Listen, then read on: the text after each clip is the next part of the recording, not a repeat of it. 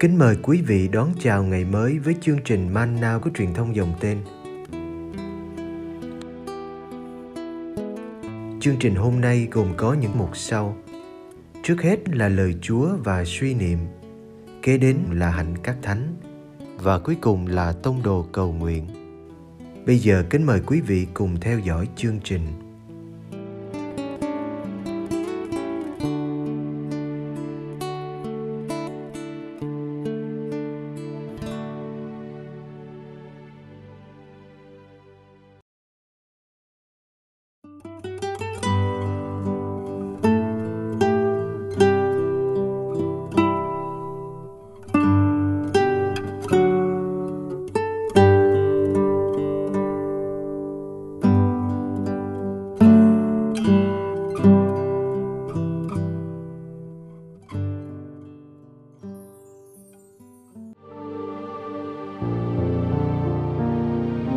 Khốn cho những thành đã chứng kiến các phép lạ mà không sám hối.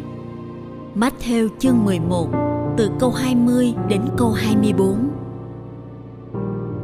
Bấy giờ, người bắt đầu của trách các thành đã chứng kiến phần lớn các phép lạ người làm mà không sám hối.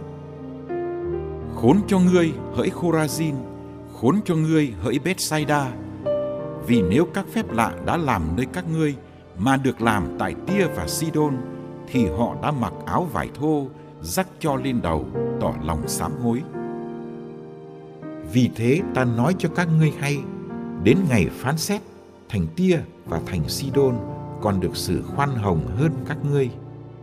Còn ngươi nữa, hỡi ca phác na um, ngươi tưởng sẽ được nâng lên đến tận trời ư? Ngươi sẽ phải nhào xuống tận âm phủ vì nếu các phép lạ đã làm nơi ngươi mà được làm tại sơ đôm, thì thành ấy đã tồn tại cho đến ngày nay. Vì thế, ta nói cho các ngươi hay, đến ngày phán xét, đất sơ đôm còn được sự khoan hồng hơn các ngươi.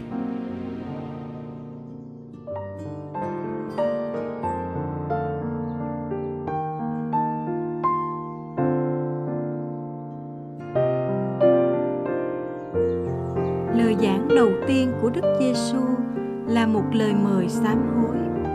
Những phép lạ Ngài làm cũng là một lời mời tương tự. Phép lạ không phải chỉ là những biểu lộ của uy quyền và tình thương nhằm vén mở khuôn mặt của Thiên Chúa và của con Ngài. Phép lạ còn là lời mời gọi đổi đời vì nước trời đã gần đến. Đức Giêsu quở trách các thành đã lần lửa không chịu sám hối dù họ đã được chứng kiến phần lớn các phép lạ ngài làm.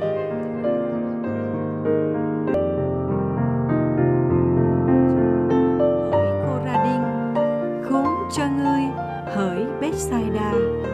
Đức Giêsu đã kêu than như một ngôn sứ, buồn phiền và đau đớn trước sự cứng lòng của những nơi mà Ngài đã đặt chân và thi ân.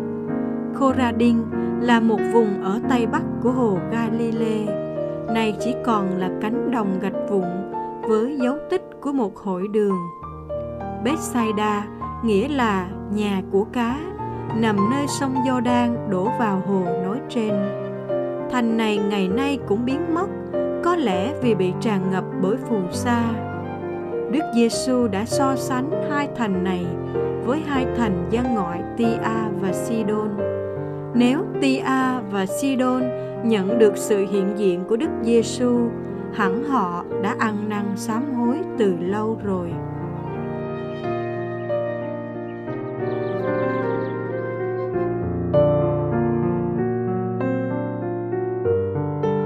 Ca Phát Na Um được coi là trụ sở của Đức Giêsu khi thi hành sứ vụ. Nơi đây, Ngài đã làm bao điều tốt lành. Vậy mà có vẻ nó lại không muốn đón nhận đấng mang ơn cứu độ. Phải chăng vì nó đã tự hào, tự cao trước những ơn chúa ban? Ngươi sẽ được đưa lên tới tận trời cao.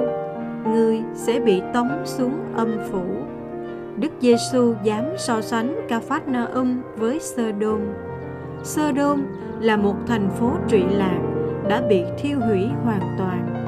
Ngài cho rằng Sodom mà được thấy những điều kỳ diệu Ngài làm, hẳn nó đã hoán cải và còn tồn tại đến nay.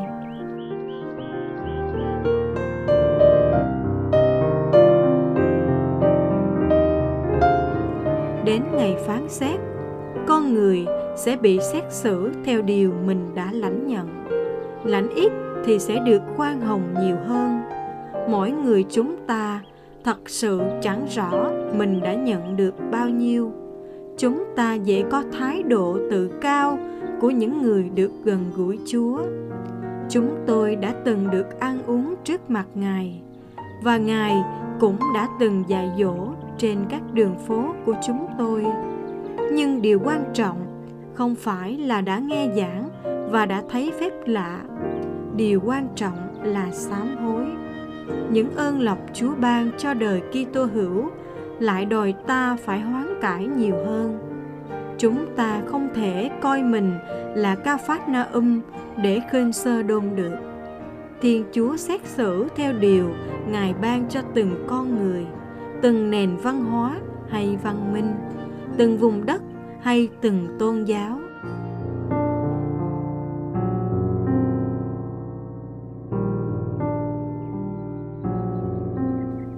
làm sao tôi có thể thấy được những phép lạ chúa làm cho tôi mỗi ngày? Có những phép lạ xảy ra đều đặn và bình thường, nên tôi không nhận ra. Mỗi cử chỉ yêu thương tôi nhận được cũng là phép lạ. Mong tôi đáp lại phép lạ đó bằng một cử chỉ yêu thương.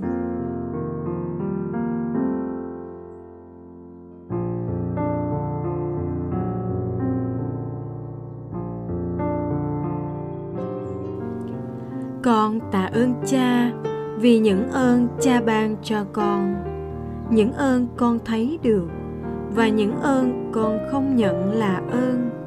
Con biết rằng con đã nhận được nhiều ơn hơn con tưởng. Biết bao ơn mà con nghĩ là chuyện tự nhiên. Con thường đau khổ vì những gì cha không ban cho con và quên rằng đời con được bao bọc bằng ân sủng. Tạ ơn cha, vì những gì cha cương quyết không ban. Bởi lẽ điều đó có hại cho con, hay vì cha muốn ban cho con một ơn lớn hơn. Xin cho con vững tin vào tình yêu cha, dù con không hiểu hết những gì cha làm cho đời con.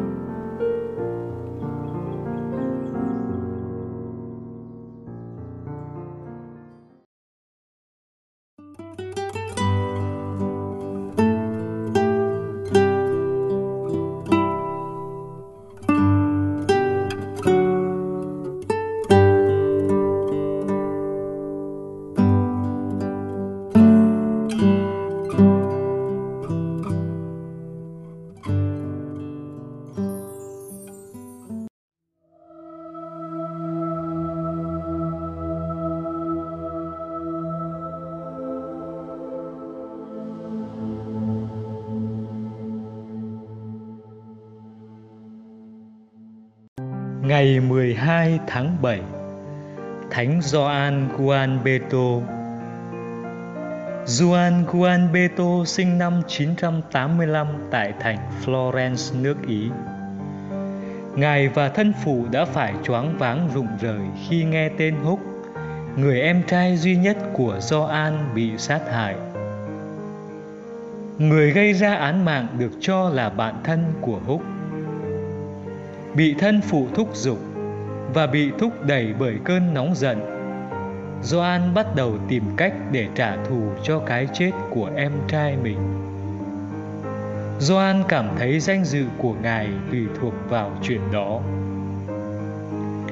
Vào thứ sáu tuần thánh, Gioan Juan Beto đã giáp mặt với kẻ sát nhân trong một lối đi hẹp của thành phố. Gioan rút gươm ra khỏi vỏ và bắt đầu xông vào tên giết người. Bấy giờ, kẻ giết húc đã quỳ xuống dưới chân Gioan. Anh làm dấu thánh giá trên mình và nhân danh tình yêu của Chúa Giêsu chịu tử hình thập giá. anh xin Gioan tha thứ. Với một cố gắng lạ thường, Gioan Beto đã hạ gươm xuống. Ngài ôm hôn kẻ thù rồi đi xuống phía cuối đường. Khi tới nhà thờ của một tu viện ở San Miniato del Monte, Gioan Gaunbeto đã bước vào và đến quỳ trước bức tượng Chúa chịu nạn. Ngài xin Chúa tha tội cho mình. Rồi một phép lạ đã xảy ra. Chúa Kitô trên thánh giá đã cúi đầu chào Gioan Guanbeto. Dường như Chúa nói với Gioan rằng Chúa rất hài lòng vì hành động Gioan tha thứ cho kẻ thù. Lúc ấy, Gioan Guanbeto cũng cảm thấy tội lỗi mình được tha. Một sự biến đổi bao phủ lấy Gioan Guanbeto khiến ngài lập tức đi thẳng tới gặp vị bề trên của tu viện ấy và xin gia nhập cộng đoàn. Khi thân phụ của Gioan nghe biết việc này, ông tuyên bố sẽ đốt cháy cả tu viện nếu con trai ông không trở về nhà. Các tu sĩ lo lắng không biết phải làm gì. Gioan Guanbeto liền giải quyết vấn đề bằng cách cắt tóc và mượn bộ tu phục của một tu sĩ. Ngài mặc áo vào và ra gặp thân phụ. Quá khâm phục trước sự dấn thân của con mình, người cha đã để cho Gioan ở lại. Thầy Gioan Guanbeto về sau lại muốn sống cuộc đời khắc khổ hơn. Ngài đã ra đi và lập một hội dòng cho riêng mình theo quy luật của Thánh Biển Đức và được Tòa Thánh chấp nhận năm 1070. Thầy Gioan Guan Beto là kiểu mẫu cho việc bắt chước lối sống giản dị của Chúa Giêsu. Thầy cũng hết lòng quan tâm tới những người nghèo khổ đến xin Ngài giúp đỡ tại cổng tu viện. Thiên Chúa đã ban cho thầy Gioan Guan Beto ơn làm phép lạ và ơn hướng dẫn tâm hồn người khác ngay cả Thánh Giáo Hoàng Leo thứ 9 cũng đến với thầy Gioan để xin lời khuyên bảo. Thầy Gioan Gaunbeto về trời ngày 12 tháng 7 năm 1073 tại tu viện ở Bassinano gần Florence, nước Ý. Đến năm 1193, Đức Thánh Cha Celestine thứ ba đã tôn phong thầy Gioan Gaunbeto lên bậc hiển thánh. Ngay cả những tội nặng nề nhất cũng có thể được Thiên Chúa tha thứ. Nếu chúng ta tha thứ cho những người mắc lỗi với chúng ta, Thiên Chúa cũng sẽ tha thứ cho những lỗi phạm của chúng ta. Chúng ta hãy nài xin Thánh Gioan Gaunbeto giúp chúng ta có được trái tim tha thứ như Ngài.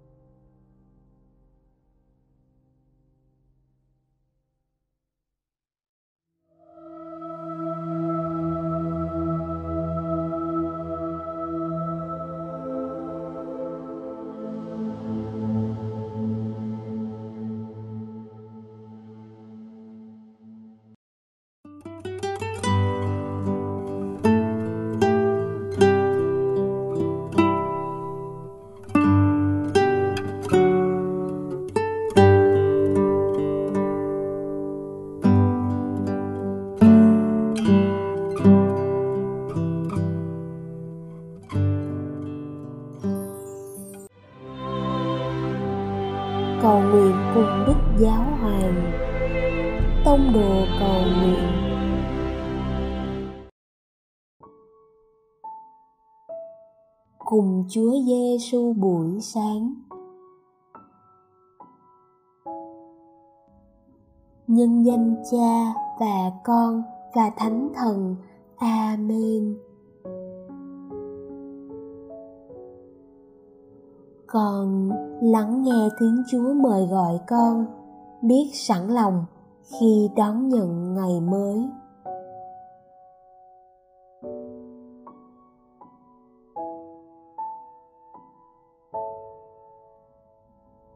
cho các ngươi hỡi Khoradin khốn cho các ngươi hỡi Bethsaida. Vì nếu các phép lạ đã làm nơi các ngươi mà được làm tại Tia và Sidon, thì họ đã mặc áo vải thô, rắc tro lên đầu, tỏ lòng sám hối.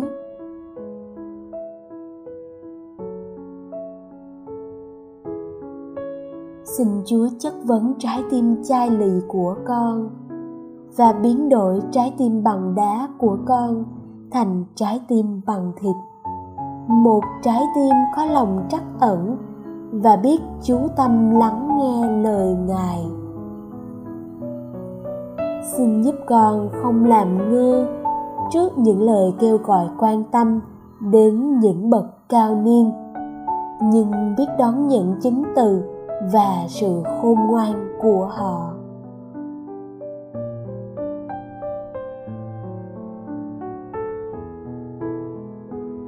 Lạy cha chúng con ở trên trời, chúng con nguyện danh cha cả sáng, nước cha trị đến, ý cha thể hiện dưới đất cũng như trên trời. Xin cha cho chúng con hôm nay lương thực hàng ngày và tha nợ chúng con, như chúng con cũng tha, kẻ có nợ chúng con. Xin chớ để chúng con xa trước cám dỗ, nhưng cứu chúng con cho khỏi sự dữ. Amen. Nhân danh cha và con và thánh thần.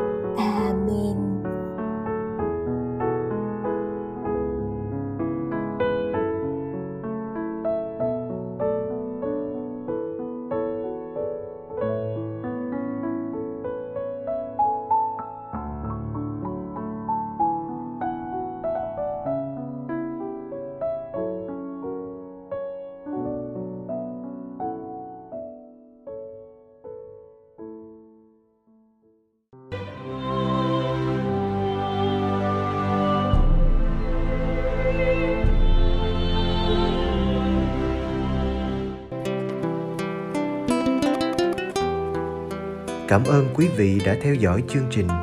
Kính chúc quý vị một ngày mới tràn đầy niềm vui và ân sủng của Chúa và mẹ Maria.